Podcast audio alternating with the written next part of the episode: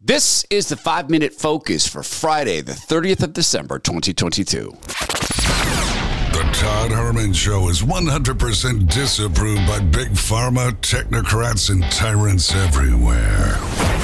Now, from the high mountains of free America, here's the Emerald City exile, Todd Herman.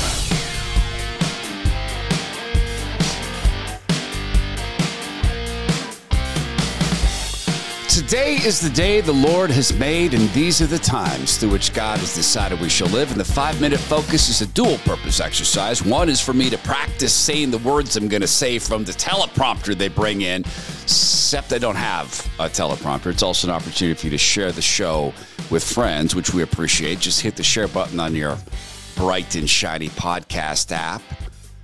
This was um, some propagandists at King 5 News, the NBC affiliate, one year ago or so. And it features the dictator of Washington state. But I'm going to tell you, with a friend, Ari Hoffman, talk show host, 570 KVI out of Seattle, um, how we know for a fact that the agencies were lying. I've always known it, but now Ari has proof. It's disheartening to me that we have thousands of Washingtonians today who are targets for the Delta variants. The governor brought a friend to talk about the importance of outdoor education. But he and Bill Nye also share a concern about the latest COVID 19 variant. The Delta variant will find you. If you're not vaccinated, it will find you. So they're buffoons. I mean, Inslee is a scheming uh, man, but he's not a bright man. And, and Bill Nye is a con artist. He's a mechanical engineer. He is obviously not a scientist. Dictator Inslee was one of the hardest lockdown people. He fired people. He didn't care if they got killed. He fired the state's uh, chief of, uh, of firefighters, the top firefighter.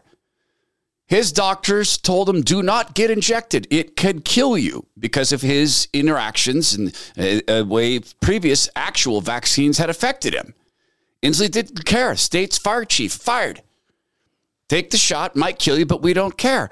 But what did they know before he issued those diktats, Ari Hoffman? And now we're finding out that a month before his vaccine mandates went into effect, you had King County and Snohomish County health officials discussing how the vaccine was not stopping the spread. Where was it not stopping the spread? Everywhere. King County was discussing an event. It was like a Burning Man type event. I have the organization's name, but we don't need to burn them because they're not government. But they had this hundreds of people at this Burning Man type event, and it was a stu- super spreader. And the super spreader event required that everybody be vaccinated in order to attend this event. And they sent this to King County. Now, anecdotally, that's a story. And you may say, well, that's one event. Well, people at the Seattle Cancer Care Alliance, people at the Fred Hutchinson Center were getting COVID. And they were talking about how many people were coming through their doors with COVID who were vaccinated. And everybody at the Fred Hutch, don't forget, that's the agency that honored Dr. Anthony Fauci, who came to town and he got a, shall we say, a mixed reaction when he threw out the ball at a Mariners yeah. game. Right. Now, at least this time he didn't tank it into the dugout when he threw it. He actually got it over the plate.